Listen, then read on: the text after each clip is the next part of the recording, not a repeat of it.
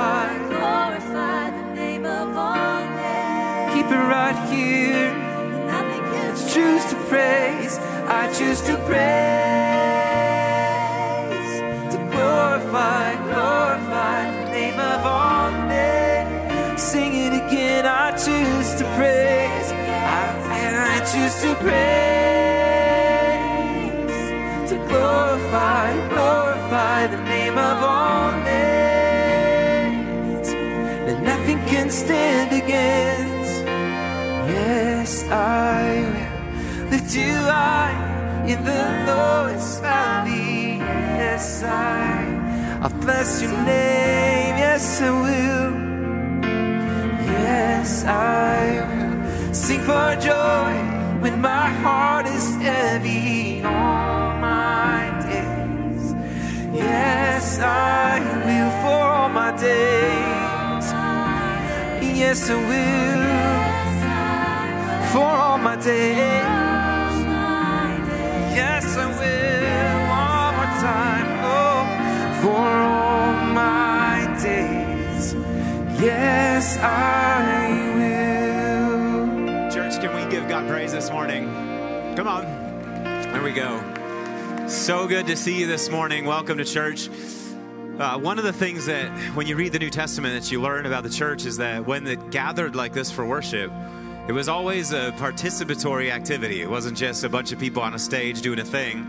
But Paul actually says when you all get together, everybody has got a word of instruction or a psalm or a hymn or a spiritual song. He says, and all these things need to be done for the edifying, the strengthening, the building up of the church. And it's hard to do sometimes in a room of this size with so many people, but we have little things that we do here and there. And one of the things that we love doing every so often is a little open mic time. And we got a couple microphones that are set up at the front here. And this is a chance for us to speak into the congregation the scripture verses, the promises of God that have been re- uh, resonating with us of late. And so Paul says this. This is 2 Corinthians chapter 1. He says that no matter how many promises God has made, every single one of them is, you might be able to finish it, yes, in Christ Jesus. And so through him, the amen is spoken by us to the glory of God. And one of the things, if you've been walking with Jesus for any length of time, that you know is that it's those promises of God that get you through the difficult seasons. And so we're going to go back into a song or two of worship here. And as we go into worship, I want you to think now about those promises that you're holding on to for very life right now. Some scripture verse from the Old Testament or the New Testament, maybe a psalm or a proverb, something that's got you, it's been like an orienting verse for you. And I want you, Pastor Colin here, uh, in just a little bit, we'll open up the microphones again. And I want you, as you're thinking about these scripture verses, just to come up here, right at the microphones here, line up, and then we'll have a chance in just a few minutes to begin speaking the word of God into the people of God. So think about those verses. Colin will lead us back into worship, and then we'll jump up on the microphones together. Let's sing. The oceans may rise over my head. It can change what you said. It can change what you said. Though I may be found in the valley of death, it can change what you said. It can change what you said. Mm, thank God.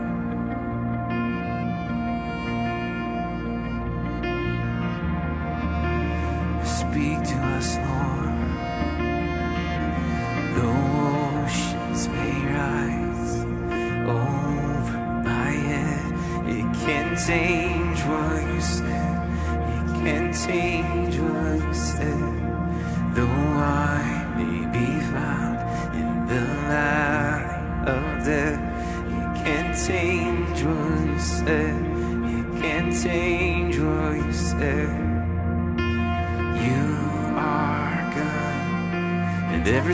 is good. You are kind, and everything you do is kind. You don't fail, you haven't and you never will. You are good, and everything you do is good.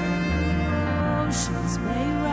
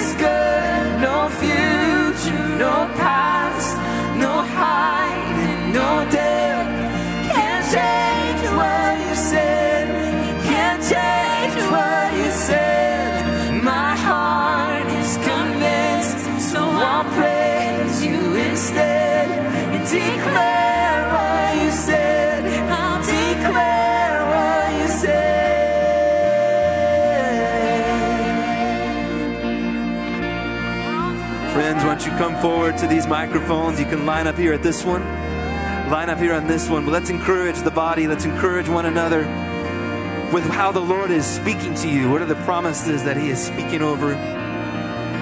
Peter, why don't you lead us off, sir? Hi, my name's Peter. Hebrews 11:6 says it's impossible to please God apart from faith. Anyone who wants to approach God must believe both that he exists and he cares enough to respond to those who seek him. And when we talk about believing God with faith that he exists, we're not talking about believing just that he exists. Satan believes that he exists. What we're talking about is believing in the character of God. He is who he says he is. He will do what he says he does, will do, and that he will reward us if we seek after him. That's it, Peter.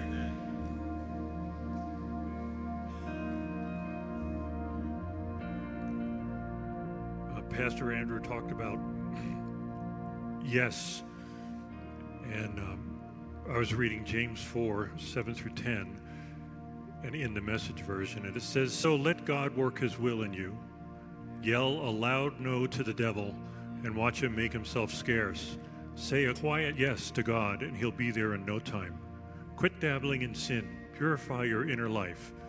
Quit playing the field, hit bottom, and cry your eyes out. The fun and games are over. Get serious, really serious. Get down on your knees before the Master. It's the only way you'll get on your feet.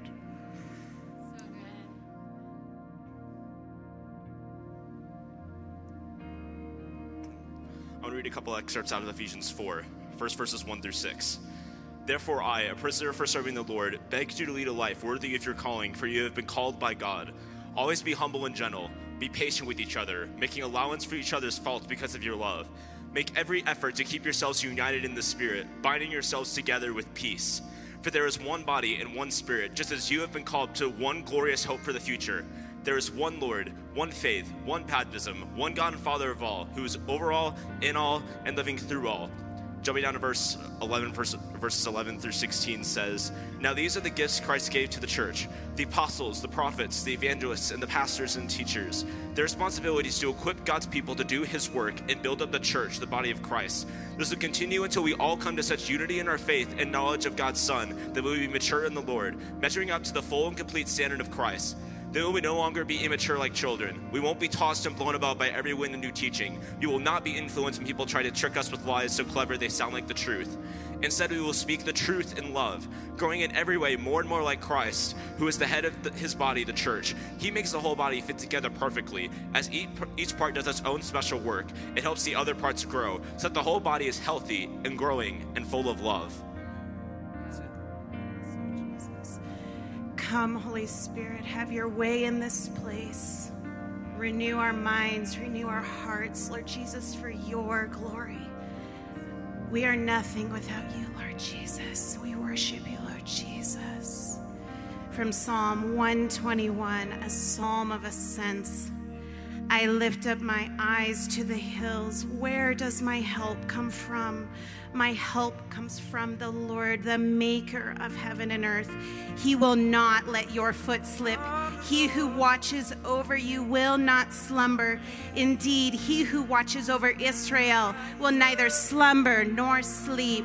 The Lord watches over you. The Lord is your shade at your right hand. The sun will not harm you by day, nor the moon by night. The Lord will keep you from all harm. He will watch over your life. The Lord will watch over your coming and your going, both now and forevermore. Praise you, Lord Jesus.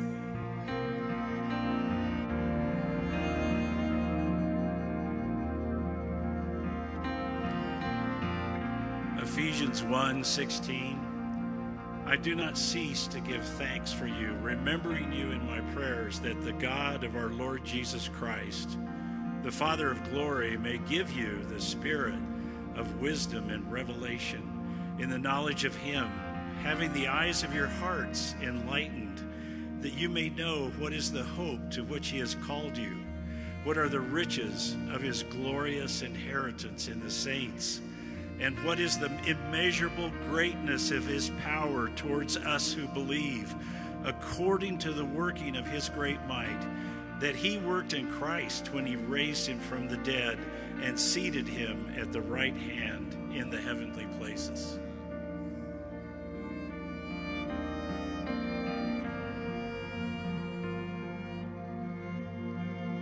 First John 3 18. My dear children, let's not just talk about love, let's practice real love.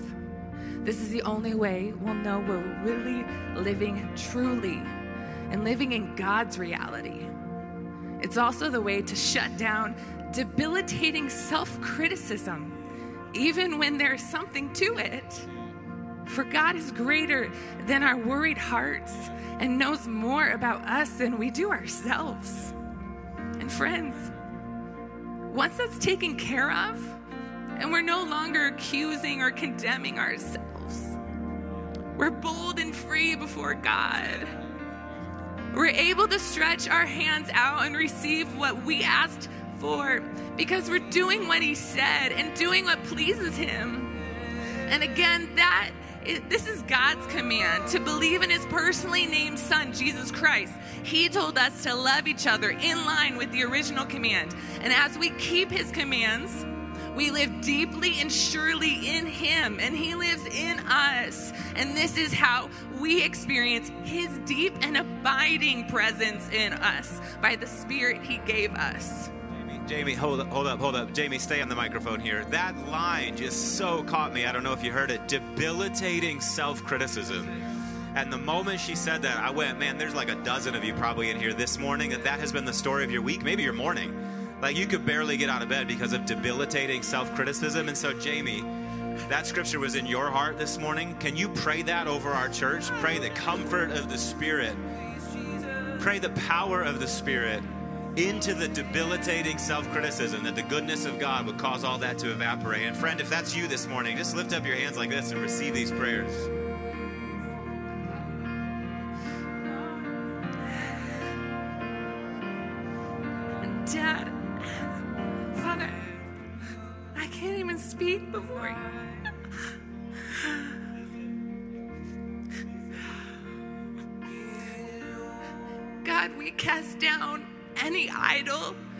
What we think we're supposed to be. What we think we're supposed to be in front of people, and what we think we're supposed to be in serving you. We cast that down and we ask for your forgiveness, Jesus. Will you forgive us for idolizing this image that we create of ourselves that we think we need to be? Would you forgive us? Would you truly help us to repent and turn away from that? Turn away from what we're carrying, turn away from all the junk that we think we should do and be. We are called to be free children of yours. You have given us everything for life and godliness, Jesus. You have given everything to us in abundance and be, beyond that, Jesus. So we don't need to be anything. We don't need to be anything but your children, God. We don't need to be anything but those who come to your lap and sit at your feet and just weep in thankfulness for what you've done for us, Jesus. Would you fill us with your love? Just and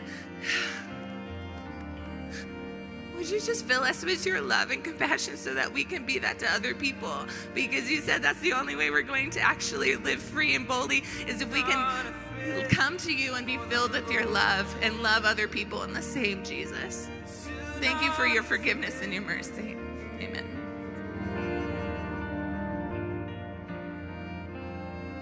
And in light of the prayer that was just read or, or said, um, the Lord laid on my heart how he reveals himself to us. In Matthew 11, he said, At that time, Jesus said, I praise you, Father, Lord of heaven and earth, because you have hidden these things from the wise and learned and revealed to them little children.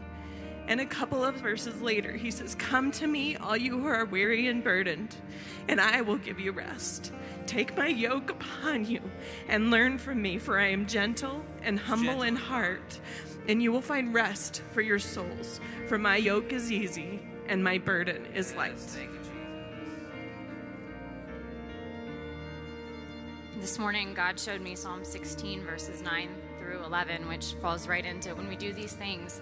We can say, Therefore, my heart is glad and my whole being rejoices. My flesh also dwells secure, For you will not abandon my soul to the pit or let your Holy One see corruption. You make known to me the path of life. In your presence there is fullness of joy, and at your right hand are pleasures forevermore. Oh, soon on his way he will break through into the night. Oh, be strong,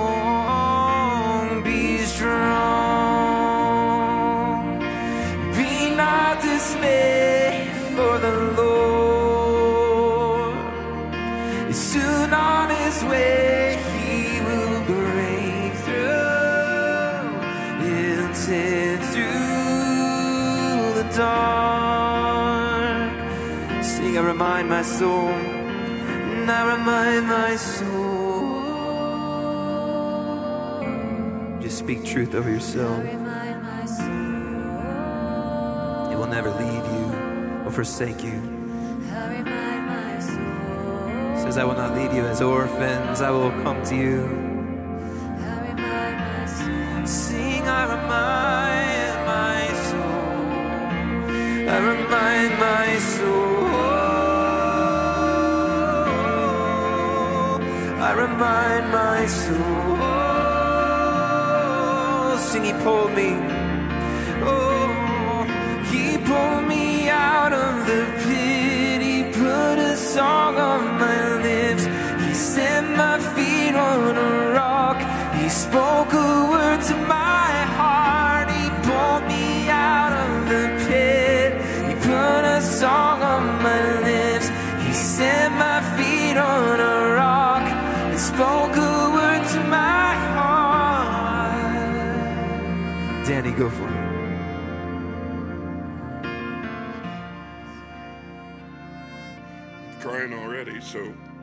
bear with me.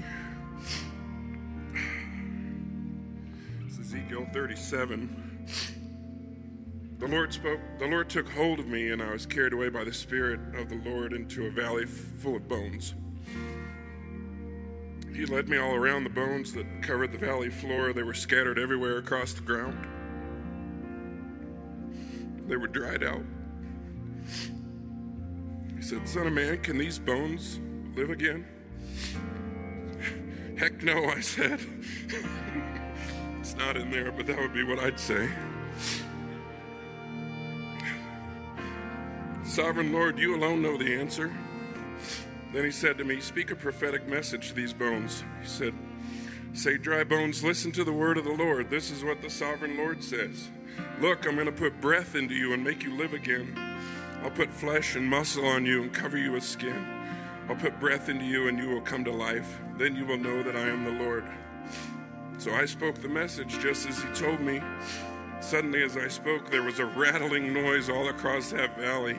The bones of each body came together and attached themselves as complete skeletons. And then, as I watched, muscles and flesh formed over the bones, and then skin formed to cover their bodies, and they still had no breath in them. Then he said to me, Speak a prophetic message to the, to the winds, Son of Man. Speak a prophetic message and say, This is what the sovereign Lord says. Come, O breath from the four winds, breathe into these dead bodies so that they may live again. So I spoke the message that was commanded me, and breath came into their bodies, and they all came to life and stood upon their feet. A great army. And I just want to share, like a little less than a year ago, I had back surgery. I was working for a company. About six weeks after I went back to work, they laid me off. That was December 2nd. And I stood in this.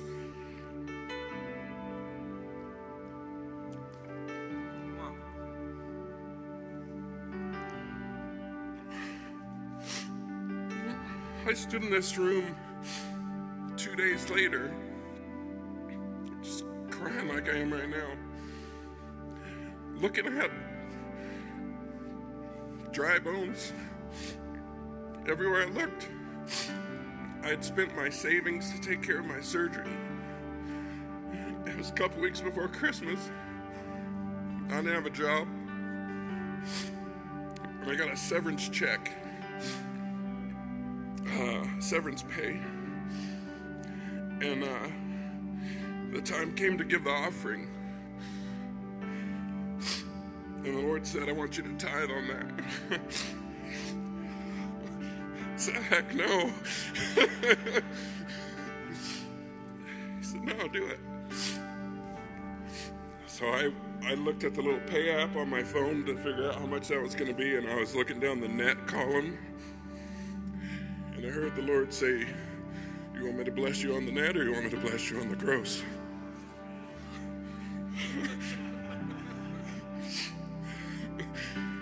Okay.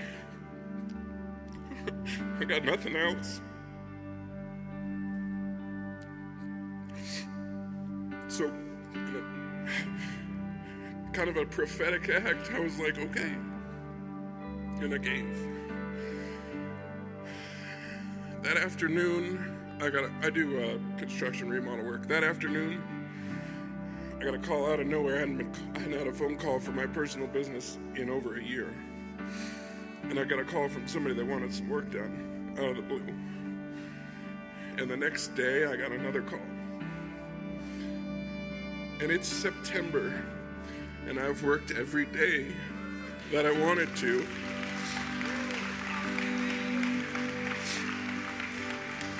So, can those dry bones live? Yeah, they can live. And I have another situation in my life that just came up over the last couple weeks that was completely unexpected. With, with one of my kids that was the last one I thought would go through anything like he's going through. And I was out there to visit him last weekend and and I just got away from there and I'm like it looks like a valley of dry bones. It looks like there's no hope. But I'm holding on this morning that those dry bones can live. So, before you ask me to pray, I'll just do it. I'm sorry for taking so long and probably making everything run late. God, I pray over every situation that's represented in this room for the areas of lives that look like they're dead and have no chance of coming back, where it seems hopeless, where it seems like everything's lost, where it just caught us off guard and we're like, what the heck is going on? And I speak to the situation in my son's life. And I speak life and breath and healing into him. And I speak that same life, that same resurrection power that raised Christ from the dead into all those situations that are represented in this room. And we ask these things in the strong and mighty name of Jesus. Amen. Hold up, hold up. Danny, stay up here real quick. I'm not going to ask you to pray anymore. You did great, though. That was awesome, by the way.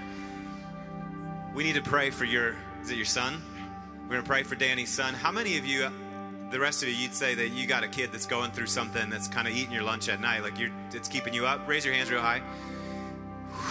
Boy, that's every single week. Hands up real high. If you're around these folks, lay hands on them. If you're by Danny, a couple of you, the Swietex, Rory, lay your hands on Danny, Gary, come on up here.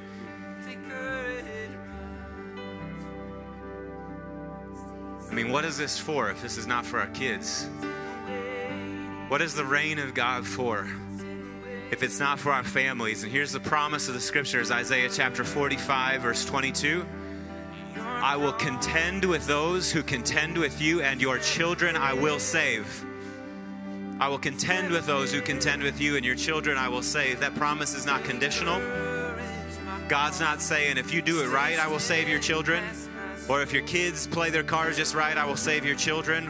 Or if you're a really good Christian, I will save your children. He says, I will contend. I will contend with those who contend with you and your kids. I, I am going to save them. And we believe the promise of the scriptures that our children will come from the east and the west and the north and the south, and they will gather at the feet of the God of Jacob. They will worship at his feet, and they will drink of his goodness, and they will testify to his mercy and loving kindness. And our kids, God, we are doing the best that we can for our kids, and it is still not enough. And so we entrust them, all of them, every child in this house, we entrust to the care of our Heavenly Father. Holy Hound of Heaven, we say, chase them down to the ends of the earth. Remind them who they are and who they belong to. We pray that you would fix them firmly in the kingdom of God. Grant it, we pray. Grant it, we pray. In the name of the Father, and the Son, and the Holy Spirit.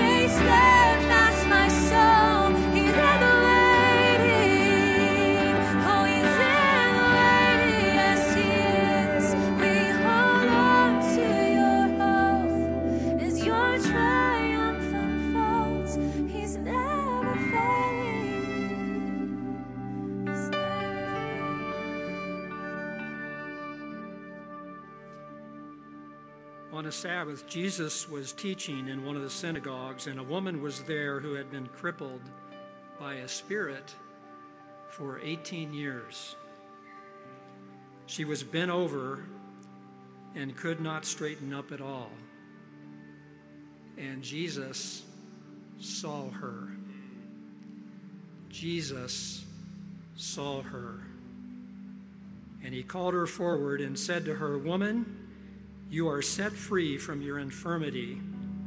Then he put his hands on her, and immediately she straightened up and praised God. Father, like this woman, our dysregulated stances, our patterns of thought, our trauma, the scripts that we tell ourselves, our wounds can cause us to be deformed and disregarded, bent over double, just like this woman. Thank you for your presence here today. Lord, you have seen us. You see the one who is hurting deeply. You see the ones, Lord, that uh, are really struggling in their families. You see those, Father, who are just. Uh, they can't take it anymore. They're hurting so deeply. And so, Lord, we pray that uh, you would come among the frail and the broken. Lord, this is how encounter and revival happens.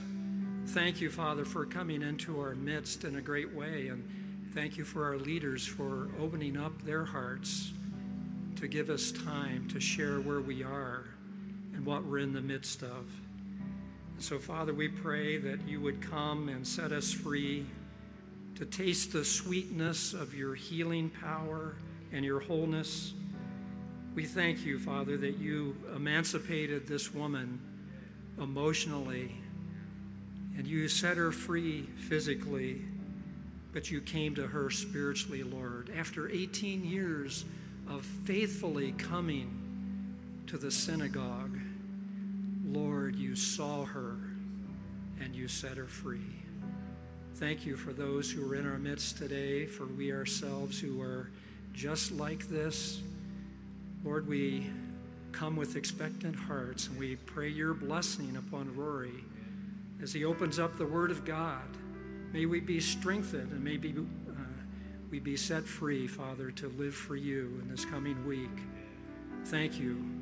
In the name of the one who is the resurrection and the life. Amen. Psalm 36, this was my reading this morning.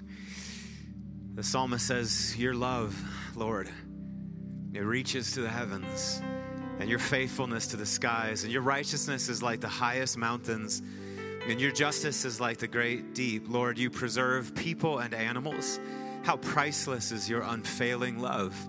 Both high and low among men take refuge in the shadow of your wings. They feast on the abundance of your house, and you give them drink from your river of delights. For with you is the fountain of life, and in your light we see light. Church, I want you just to lift up your hands just like this, both high and low. Those that are at the top of the pile of life, those that are at the bottom. They take refuge in the shadow of God's wings. They feast on the abundance, and He gives them drink from the river of delight. And I don't know what you came in needing this morning, but right now God's feeding you. He's giving you what you need. Maybe you need healing in your body. Maybe there's provision that you need, a relationship that is not working. Maybe you're tormented in mind, tormented in soul. God is feeding you. You're feasting on the abundance of His house, and He's giving you drink from the river of delight. And so we acknowledge your goodness, oh God, our love, our life, our all. You are our everything. And it's our honor and it's our privilege and it's our joy to lay our lives down before you. Because when we do that, we find that you treat us better than we deserve. You're the God who delights in the well being of his servants. Nobody will be condemned who takes refuge in him. And so we thank you that we can tuck ourselves into you. Thank you that this morning you reminded of that, us of that again. And we're so grateful. We're so grateful. Man, church, it's good to see you this morning. Are you glad you came to church? We're not even done. I always tell our team, I think the thing that I am most interested in when we come to church is that something real happens. I'm just so sick and tired of playing church. I'm so sick and tired of us coming in and I just can't. It's not like we do that intentionally, but I don't want. What we want is the kingdom breaking through. What we want is God interrupting us. What we want is a Jamie Mendel moment with emotion hanging out. And we want a Danny moment where we're testifying to the goodness of God. And we're wanting a Gary moment where we remember that God sees us and we're contending for that. And I hope that you'll contend for it with us. If this is your first time with us, my name is Andrew. I'm the lead pastor here. Such a joy to have you in our house.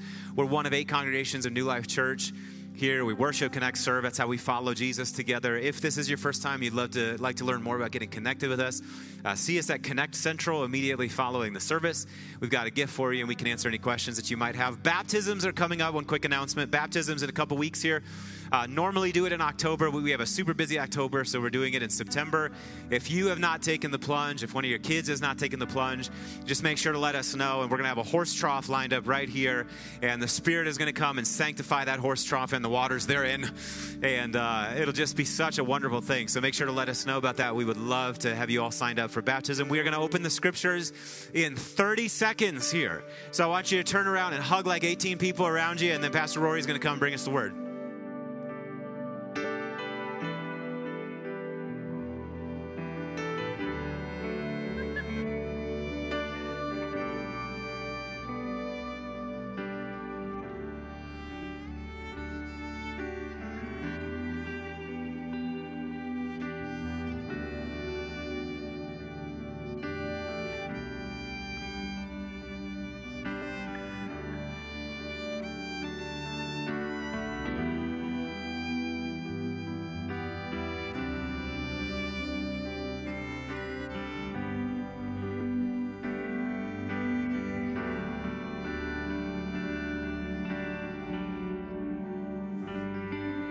I'm going to invite you to take your seat this morning, ladies and gentlemen. I got one fun thing that I got to pass along your way before Rory preaches here. Come on, come on, wrap it up, wrap it up.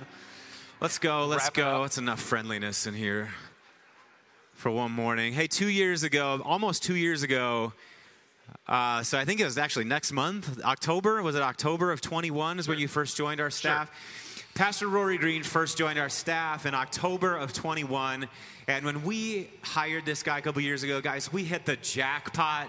This is a guy who's got massive leadership ability, massive gifts. He's an incredible preacher and teacher. And when we brought him on staff, we brought him on staff initially as associate pastor overseeing community development. But we have seen so much leadership on him. And I was in conversations with Pastor Brady over the summer, and I just said, I want to give him more. What can I do? And he said, Why don't you make him like associate lead pastor of New Life East, just like Pastor Daniel Grothy is my associate lead pastor over at North? Make him associate lead at East. And I said, What does that mean? And he says, Whatever you want it to mean. Just elevate his leadership and get him thinking with you more strategically about where the congregation is going and get him preaching and teaching more. And so we have promoted him over the summer to associate lead pastor. And I know what some of you are thinking. Yeah, give it up for Rory Green here. And I know what some of you are thinking because I've heard the rumors flying around. Andrew, does that mean that you're leaving us? And I got to tell you, I told the volunteer huddle this before the service this morning. When I went on sabbatical this summer, part of the reason that sabbatical was such a joy for me and for Mandy was that we believe that the psalmist said, Psalm 16, the boundary lines have fallen for us in pleasant places. Surely we have a delightful inheritance. And we feel like with you guys, we have found our people. And I have turned down jobs over the last few years, people calling saying, Hey, would you like another opportunity? And I say, No. I found my humans. I'm going to do my best to stay there until the Lord forces me out of this house. So you say, then what's going on with Rory Green? We're just trying to recognize the gift of God on his life. Can you guys support that and appreciate that? Can we give it up for Rory Green? Bring the word to us this morning, my man. Andrew, thank you so much. New Life East, thank you so much. Leadership, pastoral work only is as good as the house that it finds itself in. So thank you guys. You guys are an incredible congregation to be a part of. With that said, I told the team this morning that I thought my sermon would be a little short, not uh, 15 minutes short. So we're going to go, uh, this is all gas, no brakes. First Kings, First Kings chapter 5. We're just going to go. When Hiram, king of Tyre, heard that Solomon had been anointed king to succeed his father David, he sent envoys to Solomon because he had always been on friendly terms with David. Solomon sent this message back to him. He said, You know that because of the wars waged against my father David from all sides, he could not build a temple for the name of the Lord his God until the Lord put his enemies under his feet. But now the Lord my God has given me rest on every side, and there is no adversary or disaster. That's because Solomon killed them all. Continuing, I intend therefore to build a temple for the name of the Lord my God, as the Lord told my father David when he said, Your son, whom I will put on the, the throne in your place, will build a temple for my name. So give orders that the cedars of Lebanon be cut for me. My men will work with yours, and I will pay you for your men whatever wages you set. You know that we have no one skilled in felling timber as the Sidonians. When Hiram heard Solomon's message, he was greatly pleased and said, Praise be to the Lord today, for he has given David a wise son to rule over this great nation. Jumping to chapter 6. In the 480th year after the Israelites came out of Egypt, in the fourth year of Solomon's reign over Israel, in the month of Ziv, the second month, he began to build the temple of the Lord. Jumping down to verse 11.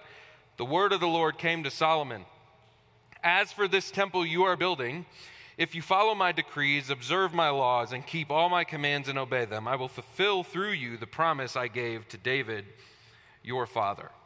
And I will live among the Israelites and will not abandon my people Israel. So Solomon built the temple and completed it. Brothers and sisters, this is the word of the Lord, and all God's people said, Thanks be to God. Now, what's interesting, chapters 5 and 6, you're essentially reading the blueprints of a building which, unless you are an architect or any other crazy person who cares about such things, it is a bit of an odd chapter to sort of find ourselves in. We're just reading about how a temple is going to be constructed. But what I would propose to you today, as we look at some of these verses and, and these key moments in these building parts, the temple is meant to be more than just for us to read and be like, wow, they built a thing. it's for us to look at it. And what the temple does is it gives us a picture of the kind of God that we worship, and it gives us a picture of the kind of world that God is trying to create around us. The first thing that I recognize about these passages is that our God is a God of order. Our God is a God of order. Chapter 6, verse 2, it says, The temple that King Solomon built for the Lord was 60 cubits long, 20 wide, and 30 high. And for those of you who don't measure anything in cubits, that means nothing. The portico at the front of the main hall of the temple extended the width of the temple, that's 20 cubits, and projected 10 cubits from the front of the temple. He made narrow windows high up in the temple walls. Against the walls of the main hall and inner sanctuary, he built a structure around the building in which there were side rooms.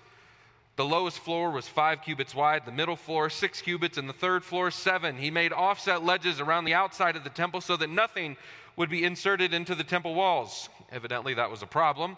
In building the temple, only blocks dressed at the quarry were used, and no hammer or chisel or any other non iron tool was heard at the temple site while it was being built. Can we throw up that picture, Noah? This is a, a picture, or at least a rough idea, based on the descriptions of what Solomon's temple, this thing that he was building, would have looked like. For us, this seems like the most elaborate megachurch we could imagine. They give you a bit of a scale there. It's roughly the size of like an American football field. This thing was massive. But it was built so precise, so specific. You can even read in the descriptions the way that it's being mapped out is there's purpose to everything that is being set and where it is going. Whether it's the places of sacrifice that would be happening, it would be the Holy of Holies, whatever it may be, you can see, and it's almost built like you see the, the, the angles to it. It is built in such an orderly, perfect way. And I believe that this gives us a picture of the kind of God that we worship, that our God is a God of order. You see this from the very beginning of the scriptures. The way in which God puts the world together is so hyper specific, right? You know this. He creates the, the world that we find ourselves in. He creates the stars and the sun. He creates the vegetation. He creates the animals. He creates everything, and it has its place. It's meant to be in a certain spot, it has a role that it plays in it. And then what we discover is at the end, God creates human beings. And the word that is used about what the human beings are then to do is to rule over all these things, to keep them all in their order, to keep them all in their place. The word that is used for rule is a royal term. It sort of ascribes to men and women that they're not just men and women, they're like kings and queens who have like a dominion to rule over, to keep it in place, and to keep everything that God has created in its place. But there's a problem. You know this problem. What do you do when these like image bearers of God get a little out of whack? Well, sin enters the world. And what we see about sin early on in the story is that sin becomes like the great disorderer of all things that God has put into place. It becomes the great thing that every time it shows up and rears its ugly head, the place that God has put things are all of a sudden shuffled. It's nice to know that none of this happens in our world anymore. Everything is so orderly and everyone is so polite and everyone is doing everything that they ought to be doing. That's not the case, is it? we still see that disorder show up and rear its ugly head. It doesn't take long. You have a conversation with anyone, you recognize all sorts of things that get out of whack. And what God is constantly trying to do, I would say this way that God's great goal in our world is to put it back together, is to create order. Again, I think about the great like topics of conversation in the world, even the way in which people talk about God finds itself in the midst of disorder it's either a complete myth, this, this made up thing, God can't possibly be real, or we see people wielding the name of God for the sake of their causes that are ultimately just as disorderly and destructive as anything else was. I think about sexuality in the world in which we live. One of the great things that gets put out of order, you find people who are going, it is either this completely secular identity that you can craft from it, or it is this thing that is meant to cause guilt and shame and wield over people. And what God says is no, when sexuality finds its place in the right spot, it's simply sacred. It's made by God, for God, through God. It's, it's a gift. Every time a marriage falls apart, that's a picture of disorder showing up. God's great goal is to put those things back together. Every time we see our kids lose their minds and go off the rails, it's a picture of disorder, and God's great goal is to put things back in order. When I think about the word order in the scriptures, it doesn't mean perfect. It doesn't mean that everything is perfect. It means that everything is in the exact spot that it is supposed to be in. Just curiosity, we don't have anyone who's a chef in this room, do we? And I mean like a real chef, not those of you who go home and like do your best Martha Stewart impersonation. No, there's a phrase though in the world of cooking, in the world of restaurants. Uh, it's a French term called mise en place. Can you say mise en place? How many of you have heard this phrase before?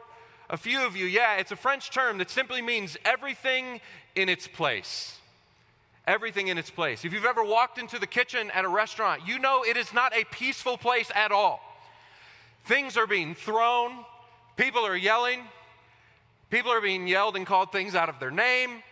It is a chaotic place, but you know the only way in which a chaotic place like that works is that every food item, every pot, every pan, every knife, everything is labeled, everything has been pre cut, everything has been pre sorted, everything is put in its place. And you know why they do that? So when the kitchen goes crazy, they have something that they can anchor themselves back to. We know where things are. We know where things are meant to be. Our God is a God of order, and what He is trying to constantly do is take this world of ours that has gotten so chaotic and so crossways, and He's simply trying to put it back together. He did this in ancient Israel, and He still does it today. The temptation, though, when we hear that our God is a God of order, can make us think that what God is really concerned about is like the macro problems of the world. Like he's really concerned about the way things are unfolding at a 30,000 foot level. But we're not sure that he really cares about like the way things are going in our lives. But if the temple gives us a picture of anything, it's that our God is a God of the details. Our God is a God who is concerned about the details. Look at what, what is written in 1 Kings again, starting in chapter 6, verse 23. This is written, it says, For the inner sanctuary, he made a pair of cherubim out of olive wood, each 10 cubits high. One wing of the first cherub was five cubits long, and the other wing five cubits, 10 cubits from wing to wingtip. This is getting hyper specific. The second cherub also measured 10 cubits, for the, ten, the two cherubim were identical in, in size and shape. The height of each cherub was 10 cubits. He placed the cherubim inside the innermost room of the temple with their wings spread out. The wing of one cherub touched one wall, while the wing of the other touched the other wall, and their wings touched each other in the middle of the room. He then overlaid, he being Solomon, the cherubim with gold. On the walls all around the temple, in both the inner and outer rooms, he carved cherubim, palm trees, and open flowers. He also covered the floors of both the inner and the outer rooms of the temple with gold. For the entrance to the inner sanctuary, he made doors out of olive wood that were one fifth of the width of the sanctuary. And on the two olive wood doors, he carved cherubim, palm trees, open flowers, and overlaid the cherubim and palm trees with hammered gold. In the same way, for the entrance to the main hall, he made door frames out of olive wood that were there one fourth of the width of the hall. He also made two doors out of juniper wood, each having two leaves that turned in sockets. He carved cherubim palm trees and open flowers on them and overlaid them with gold hammered evenly over the carvings. Listen, you get the picture. The temple that Solomon is constructing is highly detailed. Carving a cherubim wasn't like you were chiseling a rectangle. This is like an elaborate creature in the mythology of the Israelites. This is like a massively detailed thing. And he's carving them where? Everywhere. Our God is a God who cares about the details of the world. I would actually say that what that means for us is that God is deeply interested in the details of our lives. He's not just interested in like the macro things going on in the world. He's not just like, well, if I can get everything in the political systems to work out, then we'll be good. He actually cares about the details of your lives, which, and Gary, thank you so much for reading the scripture this morning, is a way for us to say that God sees us. He sees you. Some of you have been like slaving away in your marriage, trying to get things to work, trying to find the order of it. And the thing that you keep asking yourself is like, is this, is this ever gonna work? Is it gonna, is it gonna get back to where it's supposed to be? Is it gonna, is it gonna fall in line? Friends, can I tell you, God sees the work that you're doing. He sees it. He's not just sort of staring up high, being like, well, they're doing something down there. He sees it. There are those of you who you have been trying to like straighten out your life. You, you have found space in your morning. You wake up early and you read the scriptures and you pray. And as you do it, life has not gotten better, so you keep wondering, man, does God even pay attention to what I'm doing here? He sees you. Those of you that are moms in the room, especially new moms, you, you're up late with the baby, trying to make sure that they're going to survive and they don't seem to care at all. and so you cry and you're angry and you're frustrated, but you love them, but you're frustrated. God sees you. He sees you. God is deeply interested in the details of our lives, which is to say that God notices what is going on in your world if there's a clear if there isn't a clearer picture than this it's jesus himself. God's like it's not enough for me to look up here. I'm going to get down here with you. I think about this moment in the gospel of john. You know this story. When jesus saw nathanael approaching he said of him here truly is an israelite in whom there is no deceit. For those of you who are trying to like form your character you want to make sure that your life is lined up with the righteousness and goodness of God. Nathanael is a great picture of what happens when you do that. How do you know me? Nathan asked. Jesus answered, I saw you while you were still under the fig tree before Philip called you. I saw you. Think about the story that Gary read. This woman hunched over in the temple. Jesus sees her. God sees you. The greatest details of your life, God is paying attention to you. Then Nathan, then Nathanael declared, Rabbi, you are the Son of God. You are the King of Israel. Jesus said, You believe because I told you I saw you under a fig tree. You will see greater things than that. And Jesus is so fascinated with the details of our lives. Some of you might have a hard time believing that. Because the God that you've believed in most of your life is so powerful, so holy, so good, that there's no way that he could pay attention to you. There's some of you in here that your life has fallen into complete shambles.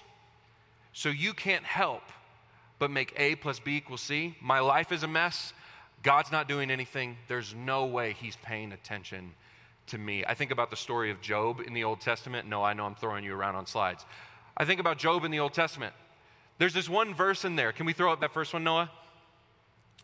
This is how you think about God. For he views the ends of the earth and he sees everything under the heavens. But for you, that means he sees everything but you. But think about what Job says just a few verses later. His eyes are on the ways of who? That's you. He sees their every step. God is not so big that he's not paying attention to your life. Think about Job. His life had completely fallen apart. And his conclusion? God sees everything, but I know he's paying extra attention to the humans who are walking around. This is what the temple is meant to give us a picture of is that our God is a God who is who is interested in putting the world back together. And the way he does that is not through just the macro things. He's interested in putting the details of our lives back together. But I think about what Solomon says as he has this moment where the word of the Lord comes to him. It says, The word of the Lord came to Solomon As for this temple you are building, if you follow my decrees, observe my laws, and keep all my commands and obey them, I will fulfill through you the promise I gave to David, your father. And I will what? Live among the Israelites and will not abandon my people. Friends, when we discover that we worship a God who is interested in putting our lives back together, putting our world back together, and He's also quite interested in the details of your lives, what we discover is that ultimately what God is trying to offer the Israelite people in this moment is what he's offering us now. He is a God who is offering his presence always. The ultimate gift that God gives his people is not a God who like hides out in the temple. What he gives his people is a God who is saying, I will do anything and everything to be with you. And you know what's wild about this? Um, the Israelites, if you've ever read the Bible, are not exactly like the greatest group of people. Like, if there's a group of people that you're like, you know what, I would be around them no matter what they do. The Israelites have really pushed the limit on what that is. Every time God like draws close to them, you see it in the scriptures. They stiff arm him as hard as they can. He says, "Hey, I'll be as close to you as you want. Just stick with me, follow my follow my commands, walk with me. You're going to be in great shape." And they're like, "Yeah, I think we're going to go over here actually." He's like, "But I'll pour out blessing upon blessing upon blessing upon your life." And they're like, "Yeah, but this over here looks better." The whole story of Israel is that while God is constantly offering his presence to them, they are constantly rejecting it. And yet, you know what this God says? Even if you reject me, I'm going to keep offering myself to you. Uh, just a couple days ago, I was sitting outside in our backyard, and my two kids were playing. I have a four year old and a two year old. Some of you know who they are. And um, their reputation precedes them at this point. Um, my four, my four year old son, Huck, he, um, he is like at the place where he loves to play on his own. He wants to be on his own. His two year old sister, though, just wants to be with her big Bubba, just wants to be with her big brother, wants to play with him. So when they go outside, Huck will find his way over to the sandbox, and Maisie will shortly follow him. He has no interest in what is going on with that. She is only interested in being with her brother. That's all she wants to do. So Huck has invented this new game for her that's quite funny to me. He only does it if I'm not watching. But he will go, Hey, Maisie, I think you want to go play in that corner of the, the backyard. And he points to the complete opposite corner. And he's like, Yeah, you could go over there and pretend that you're at work and like do stuff. And I'm like, listen, I'm like, man, he's really selling it. And she is a two year old who's very kind hearted. She goes, okay, Bubba. And she goes over, I know, oh, she goes over there and she stands there for all of five seconds. And then she goes, wait, you're not over here. I only did this because I thought you were coming with me. So she makes her way back over to him. And he, about halfway of the journey, he will start yelling at her to go play something else. They have this little like kitchen outside, and he yells at her, Go play in the kitchen. And I'm like, We're not doing that this early in life. You're not gonna start yelling at women to go play in the kitchen. We're not doing that. It's usually when I intervene. He'll be like, Why don't you go get a bucket of water from inside the house? He knows she can't reach a sink. She doesn't even have a bucket. But she starts walking. Okay, Baba. She goes. She gets right inside the door and realizes, You're not with me. Why am I doing this? And she wanders back over because for Maisie, the win is not doing something. The win is if she is with the person whom she loves. And friends, the truth about our God is that He works exactly like my two year old daughter does. Not exactly. In this story, exactly, but not most of the time. She works just like that. She's not, God is not interested in being housed up in a temple so you can look at him and think, wow, how great is that? God is really interested in putting the world back together and being in the details of your lives and offering you his presence because he loves you in spite of every reason he shouldn't. Most of us spend our time in church. There's no doubt. We'll leave today and we'll be like, man, God was truly in this place. We saw it show up through the prayers of the people, through the reading of scripture. We saw it. And you will find yourself by Wednesday having done something that is embarrassing or, or shame oriented or something that you're like, man, I wish I could take that back. And the question that will wander through your head is, was God still with me now? If the picture of the temple and the life of Israel gives us any hope, it's that God will never stop drawing close to you. You can like mess up as royally as you think about, and He will never stop trying to give you His presence. It's a gift. You can't reject it if you tried. He will keep drawing closer and closer and closer to you. This is what our God does. Band, you guys can come back up as we get ready to head to the table. Because I think there's no better picture of the way that God offers us his presence than what communion is. Communion for the church every week is us stepping to a table that Jesus himself invited us to, that God who came in the flesh, who said, I'm going to, I'm, I'm not just going to put the world back together up here. I'm going to get down into the dirt and the details of your lives. And that's how we're going to put the world back together again. And then on the night that he was betrayed, he took bread and he broke it. And he said, This is a picture of my body, which is given for you. Not for a bunch of other people, for you. There's been constant wrestling, theological arguments for thousands of years over what happens when we eat the bread and drink the juice. All I can tell you is that it is the clearest picture of what it looks like for the presence of God to be among us right now. That as we eat and as we drink, we are reminded not just of what Jesus has done on a cross, but the way in which God does all things as he draws near to his people. That same night, he took a cup and said, This cup is the new covenant in my blood. Every time you drink it, would you do this in remembrance of me? And when we remember what Jesus has done, it is in that moment that his presence is right with us. New Life East, would you stand this morning? I want to invite our communion servers to come forward. We're going to form two lines down the center aisle, aisle here. One of our servers will give you a wafer that represents the body of Christ you'll take that wafer and dip it into the cup that represents the shed blood of Christ. Brothers and sisters, these are the gifts of God given for the people of God. Would you come forward to receive communion?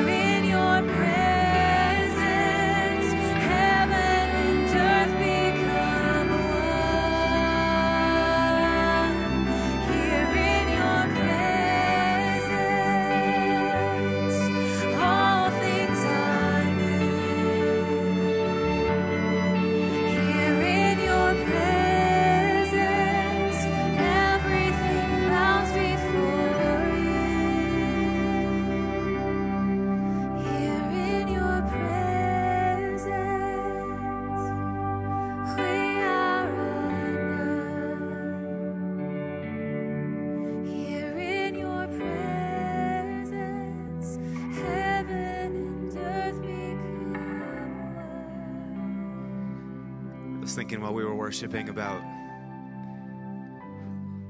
about how the psalmist says that you perfect the things that concern me. And how they said about Jesus in the Gospels that he has done everything well. And sometimes I think that we think that the effort of faith is to convince God to perfect the things that concern us. We're trying to convince God to do everything well in our lives. It's not. You know what the effort of faith is? It's to believe that it's already so. That He is, He's just, He's doing it. And some of you came in this morning with so much despair in your heart about whether He was at work in your lives. And I'm just here to tell you, yeah, He is. He is. He's working, Paul says, He's working all things together for the good of those who love Him. And so here's the whole thing. I pray this over you all the time, New Life East. I'm like, God, would you just help them trust it? Like to rest in the presence of God. And so this morning, as we close out our service, can we just pray the prayer that Jesus taught us to pray? A prayer that acknowledges all these things. Pray with me, church. Say, Our Father, who art in heaven, hallowed be thy name. Thy kingdom come, thy will be done on earth as it is in heaven. Give us this day our daily bread, and forgive us our trespasses, as we forgive those who trespass against us. And lead us not into temptation, but deliver us from evil. For thine is the kingdom, the power, and the glory forever and ever. Amen. If you can agree with that, can you give God praise this morning, real loud, for all that He's done in this house this morning? What a morning. What a beautiful time together. Hey, one thing I got to tell you about before I dismiss you this morning a fun little update for our team. Many of you know uh, we've been searching the last several months for a worship leader, did a national search, fielding resumes from across the country. And a couple weekends ago, we had a guy guest lead worship for us, Seth Fowler. You might remember him. He was tall, and he still is tall. And uh, we were actually candidating him that weekend just to see if him and his wife would be a good fit for us. Seth brings a whole bunch of giftedness to the table, uh, obvious accomplishment and ability. But the thing that we were most impressed by with Seth when he was with us was his humility. No big persona that he was trying to ram in this place, nothing for us to step around, just a humble guy who told us over and over again, my wife and I are just looking for a place where we can like go the distance with people that we love. And so we officially extended an offer to Seth Fowler a couple weeks uh, ago to invite him to be part of our team. And him and his wife Caitlin said yes. Thanks be to God for that. Do we have a picture of them this morning? I thought, okay. Bless you, my child. That's great. I was supposed to get a picture from Seth, and I didn't. Fine. So pray for them. They're wrapping up their ministry on the East Coast. They're at a church out there and trying to get their house sold. And we're hoping, hoping, hoping to have them here uh, by October 1st. While I'm saying all this, I also need us to give as much appreciation as we can possibly give for Colin Stoddard, Jillian Lynn, and the whole team. John Lynn, who have held it together so beautifully and not just held it together but strength is built in this house through their ministry, and so we're appreciative of them. New Life East, lift your hands like this. Let me bless you as you go out of here. I say, may the Lord bless you and keep you. May he cause his face to shine on you and be gracious to you. And may the Lord turn his face towards you and grant you his peace. In the name of the Father, and the Son, and the Holy Spirit, grace, mercy, and peace be with you. If you need prayer for anything, Altar Ministry team will be available to you down front here and on the sides of the auditorium. Go get a coffee, go get donuts. See us at Connect Central. We love you. Go in peace to love and serve the Lord. We'll see you real soon.